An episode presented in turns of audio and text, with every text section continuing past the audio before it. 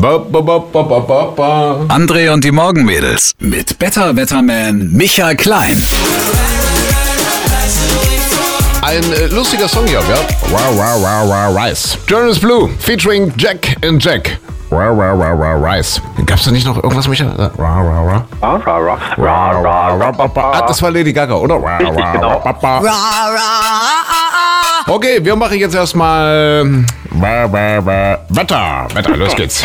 Das ist doch ganz sportlich mit den Temperaturen, die legen wieder zu heute. Sportlich, sportlich. Gestern war ja Tag der offenen Tür der Bundesregierung in Berlin.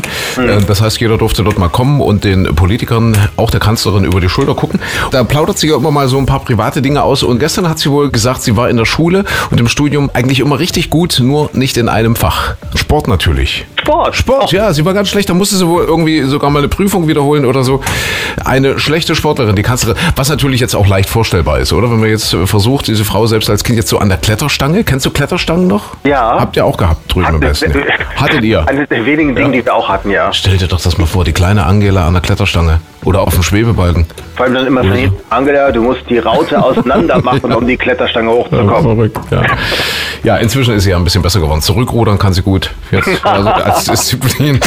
Wir haben ja, ja auch gewissermaßen jeden Morgen einen Bildungsauftrag. Deswegen möchte ich hier nur mal am Rande erwähnen, dass einer der größten, aller bekanntesten, aller berühmtesten deutschen Philosophen heute 248 geworden wäre, nämlich der alte Hegel, der Georg Wilhelm Friedrich Hegel.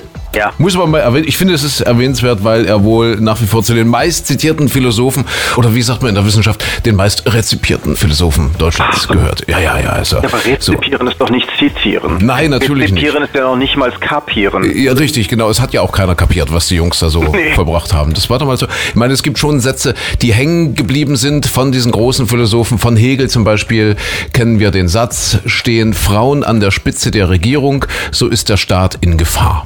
Hat er das gesagt? Er hat das gesagt. Ja, er hat es tatsächlich gesagt. Ja. Weil wenn er jetzt zugibt, wann er für 250, hast du gesagt? Wann, Hätte? äh, vor zwei, ja, da ist er geboren worden. Ja, 248. Ja. Welche Frauen gab es da an der Ja, Regierung? weiß ich doch nicht. Also da Königin zum Beispiel in England. Kleopatra. Warte, warte, Kleopatra. Nein, sie ist schon ein bisschen älter.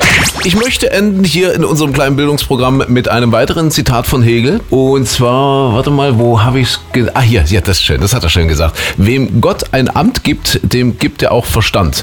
Das ist ein alter Scherz, den man heutzutage nicht mehr so ernst nehmen sollte. hat er gesagt, vor 200 Jahren.